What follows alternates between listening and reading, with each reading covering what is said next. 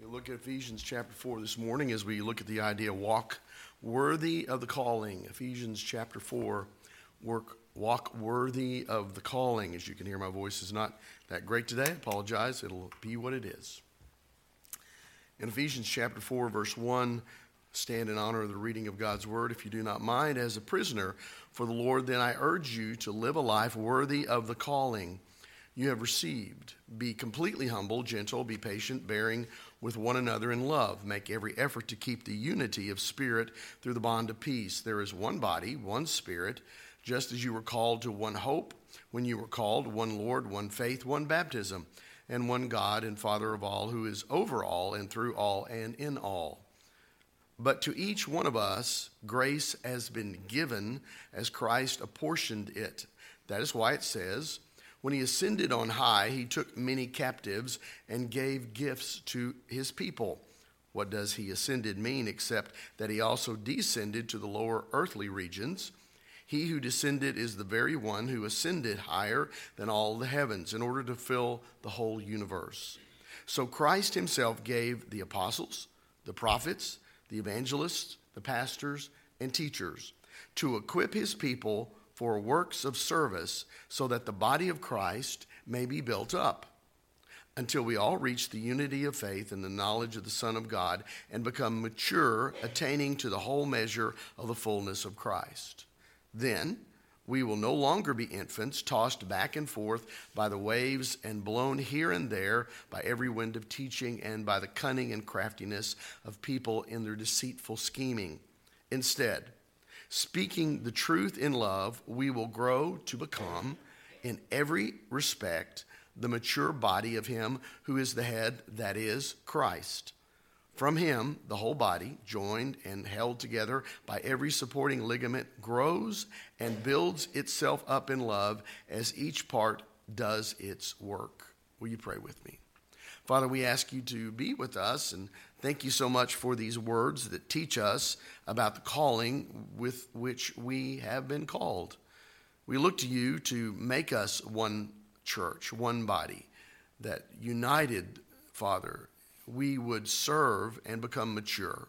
As we look today at those issues, help us to sort out our feelings and that which may overcome us, as the Bible says, the craftiness that is around us, and hone in on what you want us to hear today. We pray in Jesus' holy name. Amen. What do you say when you've said it all? How do you approach the final sermon of a morning, Sunday morning, in a church? Those final sermons, I think, at least from my standpoint, ought to be encouraging, they ought to be supportive, they ought to be helpful in easing people's minds about the future. I think God's people need to be reminded occasionally that we are in His hands and that nothing surprises God. Can I get an amen to that? The problem now is what to say in the final sermons. I have tonight, I have and Wednesday, and then I'm through. Beginning sermons are tough and they're tough because you don't know the people and you're not exactly sure how to help and what to say. Ending sermons are tough, but it's the opposite. You know the people too well and you have so much to say, but you don't have the time. And that's where I find myself today. Now I am to the last week of this ministry in the church, and through my mind was, what do I say when I've said it all? I have preached doctrine. I have preached evangelistic sermons. I have preached discipline sermon and discipleship messages. I have preached sermons that encouraged, that supported, and that warned the church. All those sermons have been preached. I have preached and called God's people to faith and to repentance. And all of that has been done through His Word. So, what do you say when you said it all? I thought about the final Sunday in services this morning specifically, and I think God led me, in essence, to a passage of Scripture uh, that will help us to remind ourselves that if we as a congregation focus on prayer and preaching and discipleship and service and missions, God will always bless us. When we do those things, He will give us His blessings. Now, the last Sunday here is upon me. During my last morning message, I felt strongly that God wanted me to challenge the church in two areas. One is unity, and the other, is service. Unity is also elusive, isn't it? In a transition. How do you stay unified when things are changing?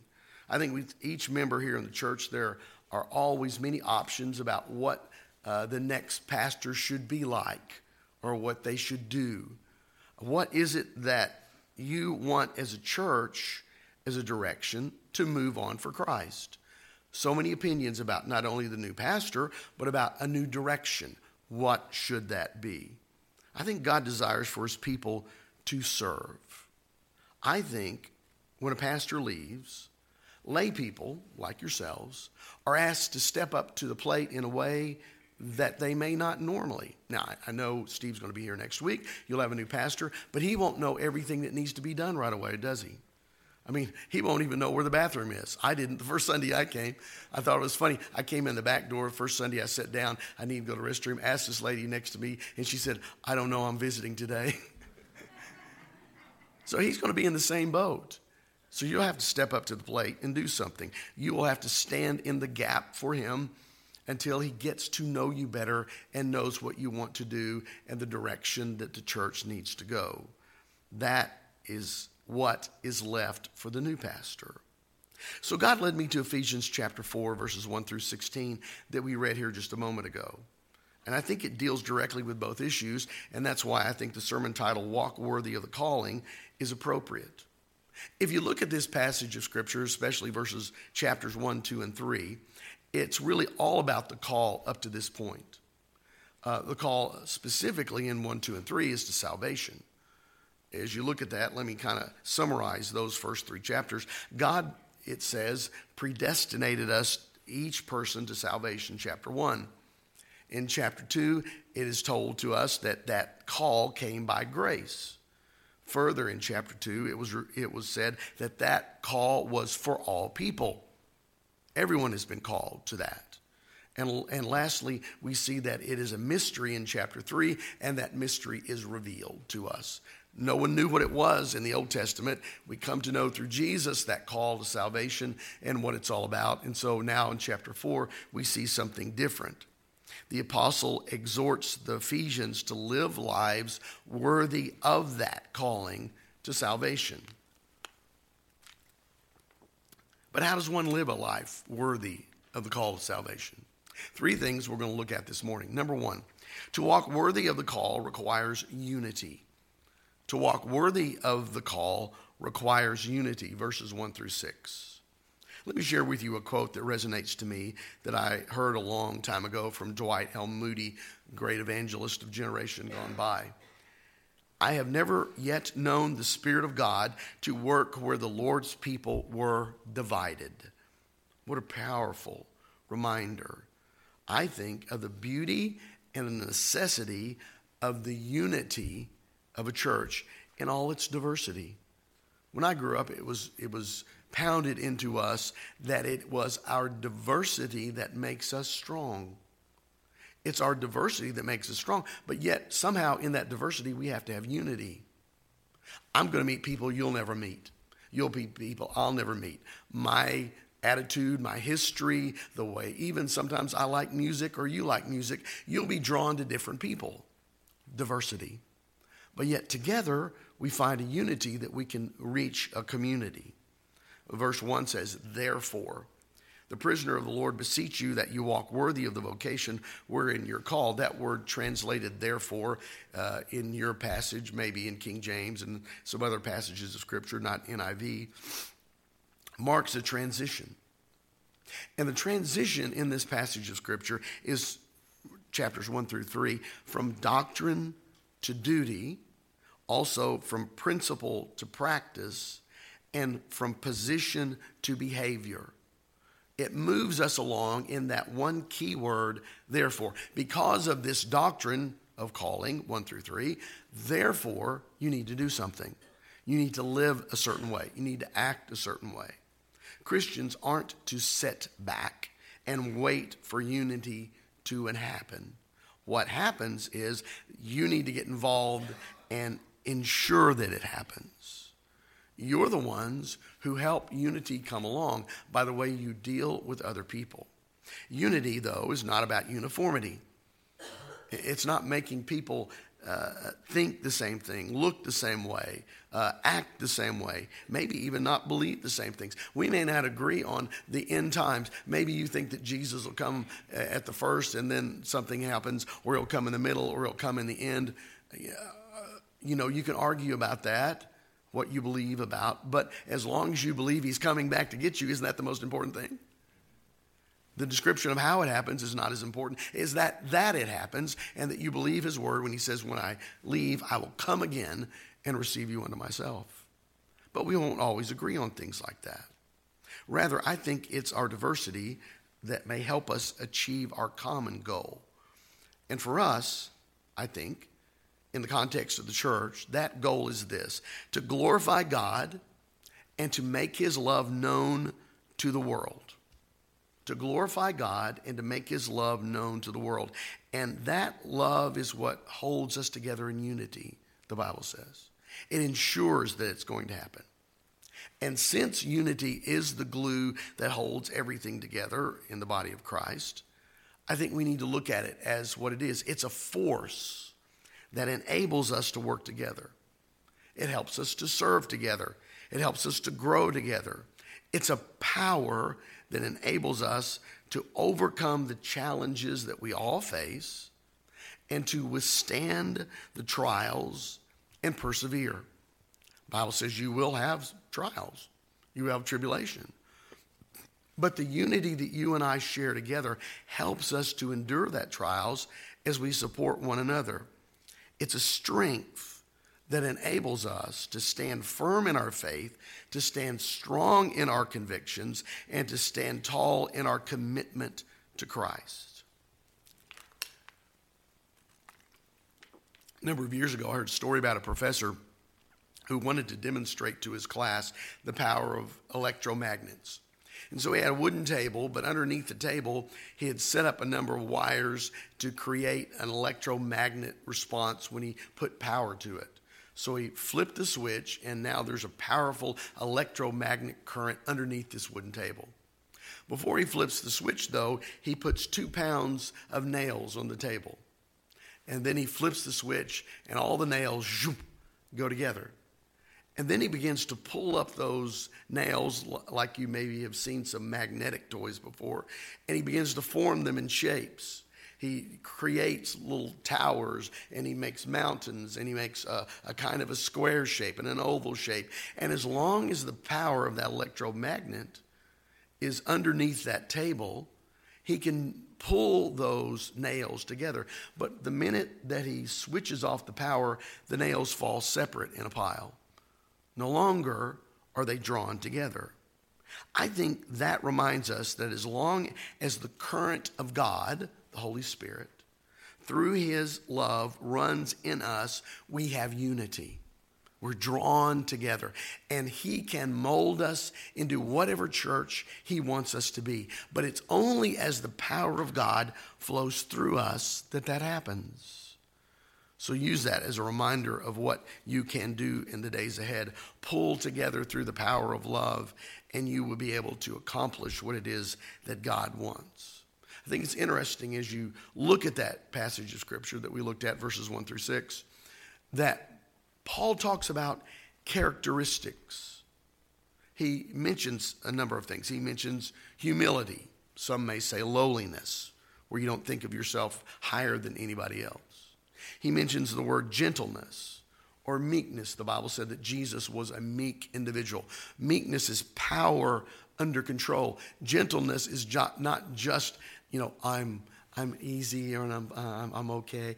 But it's a power that I hold in reserve, and I can give to you what you need when you need it. But until that happens, I hold it back. I am gentle in the way that I deal with you, even though I may have more strength. He also mentions the word patience. In the Greek, it means long tempered to be able to put up with something for a long period of time and not give in with that. I think of a long distance runner who is able to run distances and not give up. He also uses the word tolerance, or maybe it says in your translation, forbear unto love, or something like that. it is that forbearance unto that love that those characteristics humility, gentleness, patience, tolerance, forbearance that ensures that you will be unified. It's the love that does that. It is the love that helps us have unity. As I think of that, that word forbearance maybe needs a little bit more description. To forbear literally means to bear up underneath something or to hold something back. You think like a dam that's holding back the water or a wall that's holding up a roof, something like that. We hold back our natural reactions when something happens to us. When someone maybe gets angry with us, we don't seek vengeance, we hold back our response. When we feel like we've been wronged, we don't harshly respond to someone. We hold that back. We forbear. In simple terms, forbear means, if I can put it in generic terms, you put up with a lot of stuff. That's just what it is. We have to put up with a lot from each other, don't we? Because we're all human. But forbearance unto love is what brings unity. If I get mad at every little thing that someone does, I'll constantly be mad. I can find something to be mad about, it's not hard. But forbearance in love helps us to be unified as a body. Uh, I think I, I remember a number of years ago, vivid picture from uh, Pastor Tony DeCodsnow. Uh, he gave an illustration. He says, you can have union without unity. You can have union without unity. And he gave this example take a string and tie two cats' tails together and then throw them over a clothesline. You have union, but you don't have unity. I don't suggest you do that, but you get the picture. That sometimes, even though we're bound into something, we may not always agree or work together. It takes effort to make that happen. And it's not so much doing that ensures unity as it is being. I go back to those characteristics that Jesus gave. It's the characteristics, it's the being who Christ wants you to be that allows the doing to happen. You see the difference? I, I, I can say, all right, I'm mad at David. And so I'll shake David's hands, I'll smile at David, I'll fake it, right?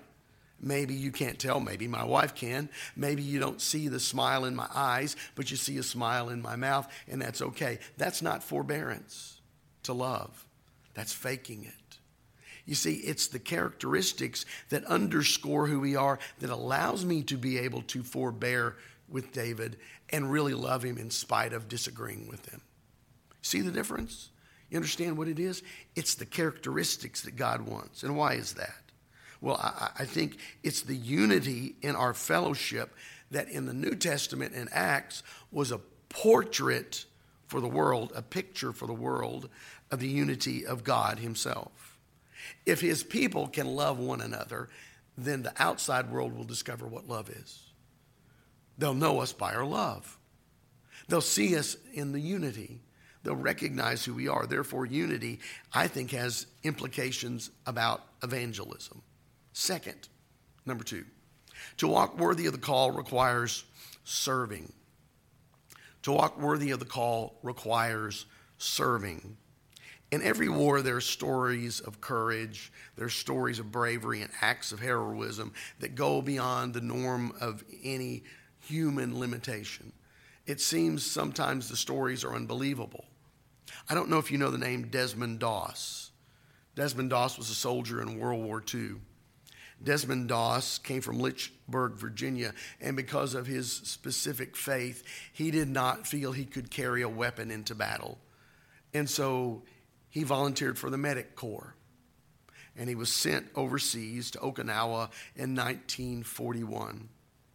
They had to climb a steep hill to get to the enemy, and as they did that, as you may know, in a battle, whoever holds the high ground has the more power. And they were getting wiped out. Desmond Doss crawled on his hands and knees and drug out 75 people who were wounded. And he got to the cliff and the ledge where he could lower them down, and he did it with a rope by himself. Now imagine that. To drag 75 people across a battlefield on your hands and knees, on your belly at times, and then physically lower them down on a rope so that they could be out of the fray. There was a movie that was made of this, and it was called Hacksaw Ridge. And the quote that is in the movie and that he kept praying to the Lord was this Lord, please help me get one more. What a great picture of service. That you and I are here to do what? To get one more for Christ, to serve one more person, to do something else. Not to sit and say, I've done enough, but to continue to see where I need to be of service. I think Doss's service saved a multitude of lives. There's no doubt about that. At least 75 people. God's not asking you to crawl across the battlefield in your, on your stomach this week, is He? I don't think so. But maybe He's calling you to do something to write a letter, to pick up a phone and call somebody, to text someone and encourage them, maybe to make a meal and give to somebody who's in a dire strait maybe to help someone to fix something that's broken in their house, to be of service to someone. Maybe it's just simply to set and understand and let them pour their heart out and be someone who can listen.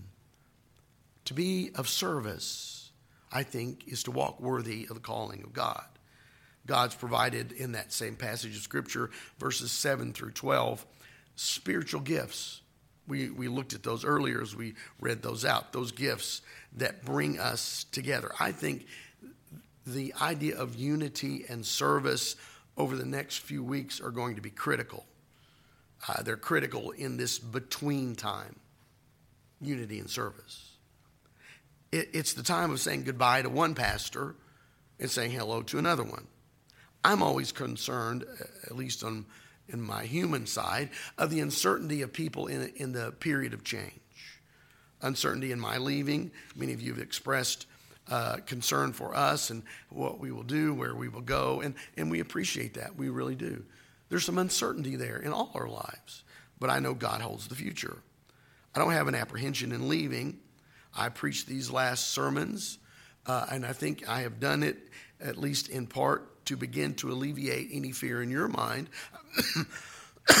about us and about you, about what the future holds and about who holds the future. I think I'm here to challenge you to continue that faith and service, that unity in service in the weeks that comes. That aspect of service needs to be considered. Uh, you look at the passage of Scripture, 7 through 12, and you discover that that service is based upon His Word. That service is based upon His Word. He's, it says that He equips us by that Word to works of service. Paul gave uh, lists of people who would help the church to do that. He talked about apostles, he talked about prophets, evangelists, pastors, teachers. Those individuals were there to help the church to develop, equip itself for ministry. The word equip is used here is kata teresmas. And what that word means is the idea of making something fit, to make something fit. It is to prepare it for its intended service or purpose, to make it qualified for a task. You can see this word used in Matthew 24, verse 1, when it describes James and John's mending their nets. That's the word that's used there. It makes them usable for a purpose. I love to work with wood. I love woodworking. There's a maxim in woodworking. It's this measure twice, cut once. Why is that? Because you want it to fit. You want it to be what it needs to be so you don't have extra work and you don't have waste. And that's what the word means in Ephesians 4.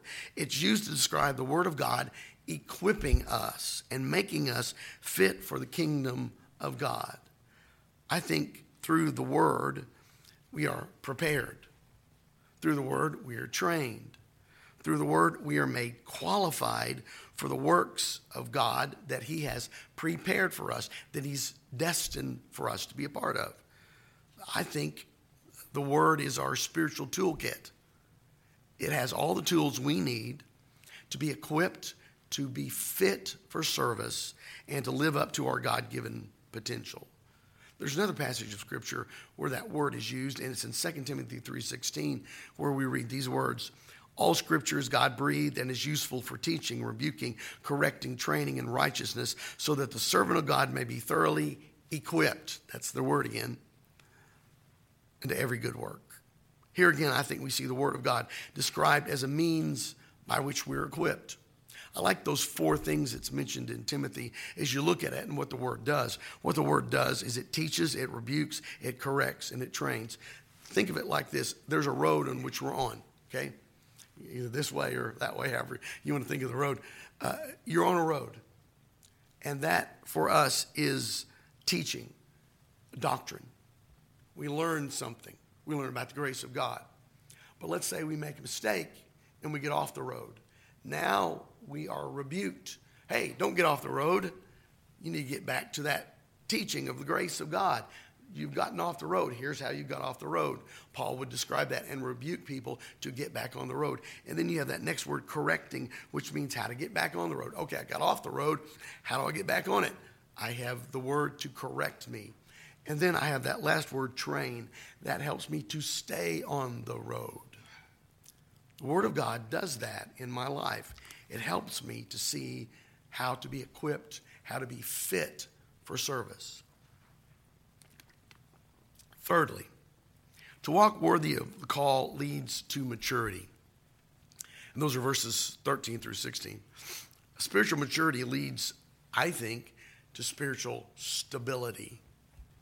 I've seen some churches that were never not spiritually uh, mature, and they always had infighting. They always had problems. Um, I was uh, listening to a pastor friend of mine one time, and somebody came up to him and tapped his watch, and he says, "Pastor, it's been 18 months. Ain't about time you go." That's how long they expected somebody to be there. They turned over. Now, I can't imagine that kind of ministry where you just think, you know, we, will get the best out of you, squeeze out what we want, and then find somebody else to do the job. But there are some churches that are like that. There's some widow maker churches, is what we call them. That you go into that church and it's always firing a pastor, always having some problems, always being immature. But spiritual maturity leads to stability, spiritual stability. I think it's something this church needs desperately. It needed it when we were in the interim period, and it's going to need stability in the weeks and the months to come. Maturity is about developing that Christ like character again. Remember the characteristics that he mentioned? There are other characteristics that are mentioned by Paul when we talk about the fruit of the Spirit. Remember those? We look at the fruits of the Spirit and we think of love, joy, peace, patience. We think of kindness, goodness, faithfulness we think of gentleness and self control. All those characteristics, that character that's within us, leads us to spiritual maturity and therefore stability. I think it's about responding to the situations around us with that stability, that maturity, and with the love of Christ. That I'm able, because I'm spiritually mature, to see the situations that might normally make me upset, but to go, you know, I understand how somebody could say that. I understand how somebody could feel that way. How can I help them see my point of view? And I use that spiritual maturity to bring stability through the love of Christ, just like Jesus did. It's just growing in wisdom. It's learning how to face situations. It's understanding. It's discerning what is around you through the Word of God and through the love of Christ. I think, in the context of our church, I think maturity involves contributing to the growth and edification of each other. If I'm going to be mature, I'm not going to worry so much about me as I'm going to worry about you. I want you to grow, I want you to develop. Let me be mercenary uh, in a way. Uh, if I'm mercenary about coming here each week. I come here and I'm concerned about getting paid. If they don't pay me, I won't come. That's mercenary. That's caring about me and not about you. I'm not so much concerned about what I'm paid. Many of you know that. We've done that through many committee meetings. But what I am concerned about is you growing in the Lord, you developing. I'm more concerned about you than I am about me. That, I believe, is spiritual maturity. I, I, I think it happens through a process. And it happens when we are not spectators in that process. If I just sit and soak, if I just sit and critique, you know, complain about things or people, then I'm not really adding to the process. I'm not building people up. I'm not encouraging people. I'm not spurring them toward maturity themselves. It, it, it's all about growing in the knowledge of Him, spending time in the Word of God, spending time in prayer. It, it's about trusting God more. It, it's about depending on Him in every situation and surrendering my will, what I want, to what He wants. And what does He want? He wants me to help you. What does He want from you? He wants you to help others. He wants you to be the doorway, as it is, into Him. Now, He is the door, but you lead people to Him, don't you? You, by your lifestyle, your characteristics, the way you live, the way you engage, the way you love, draw people to Christ. They will know that you're different because of the way that you act. I think lastly, maturity is about endurance. It's about standing firm. I live in a world that continually attacks what I believe. You do too. But I'm going to stand firm in the midst of that world, and I'm going to proclaim the truth of God, even if it offends my family or my friends or anyone else. I can't do anything less. I need to believe the Word of God and stand firm in doing that, I can face the trials that will inevitably come my way. The tribulations will come. Some will come because I stand up for Christ. Some will come, as we've studied before, because I make mistakes and you make mistakes. We create some of our own problems if we would admit that. But some are going to come because we are standing on the Word of God and proclaiming who Christ is and Him saying, This is wrong. You are wrong. Here's how you need to change. Now, I'm not, I'm not ugly about it. I'm not angry about it, but I am open and truthful about it. I speak the words of truth in love. And in that, I call people to Christ. I remind them that He'll never leave us, He'll never forsake us. He'll be with us in everything. So, as has been, mentioned by me and others in my quote, I want to remind you in the weeks ahead I will not always be your pastor, but I always will be your brother in Christ and your friend. So as we wrap up this last Sunday morning together, I want to re- want you to remember that we are all part of a beautiful body of Christ. And that as being a part, we need unity, we need service, and we need maturity in the days ahead. We need to be united, to strive, to build up one another, to speak the truth in love, to grow to maturity, because we are better together than we are apart. Is a story about two brothers. They had adjoining farms, and for 40 years they had worked together. They'd shared uh, equipment when it was needed. They shared the labor of work with each other's farm when was needed. But then something happened, some, some misunderstanding that started out small and then developed into a major difference between them, so much so that it exploded into exhibiting bitter words with each other, followed by weeks of silence where they wouldn't even speak or go to the other farm with the other. So you had an elder brother and a younger brother. One morning, a carpenter came to the door, knocked on the door of the eldest brother's house, and said, Hey, I'm, I'm traveling through. I'm a carpenter and uh, I can do a lot of handyman stuff. You have anything here on the farm that needs done? I've got a few days. I'd like to fill them with some work. And, and uh, the elder brother said, Yeah, as a matter of fact, there is. He said, I want you to come walk with me. He said, I want you to look at this. He said, My brother wanted to get more water on his land, and he, and he diverted that water, and now he's made this. It's almost like a little river. It's bigger than a creek across our property. And I think he did it just to aggravate me. I, I, I want something here uh, that that changes the way this looks. I, I don't want to. I don't want to stand here and look across at him. You think you can help me? Carpenter said, Yeah, I, I think, uh, I think I can do that. I, I think I can build something you'll like.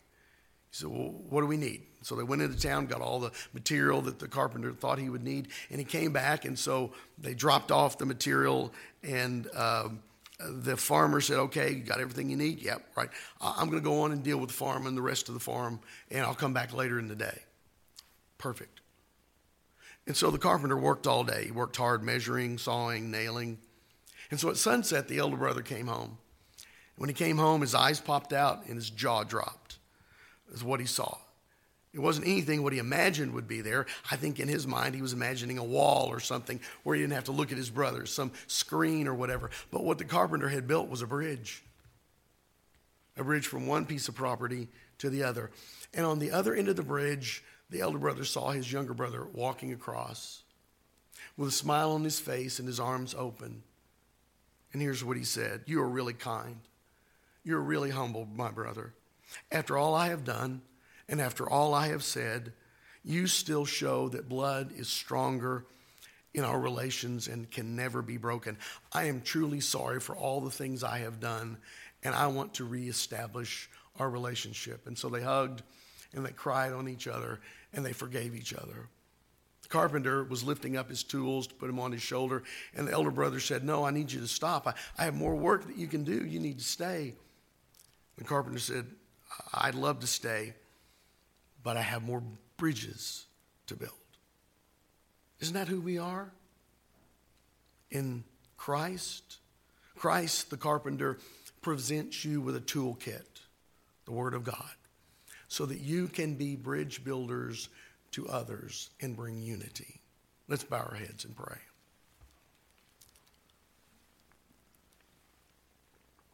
Heavenly Father, we come to you and we ask you to help us to be bridge builders, to be those who help the unity of the church through service to bring maturity to those around us and stability because of that.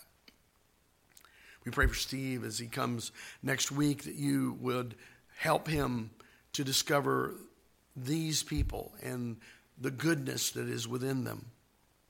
Help him to discover how he can fit in and help them to be equipped for the ministry. Use him as a pastor teacher to help them discover the Word of God and how to be like Jesus.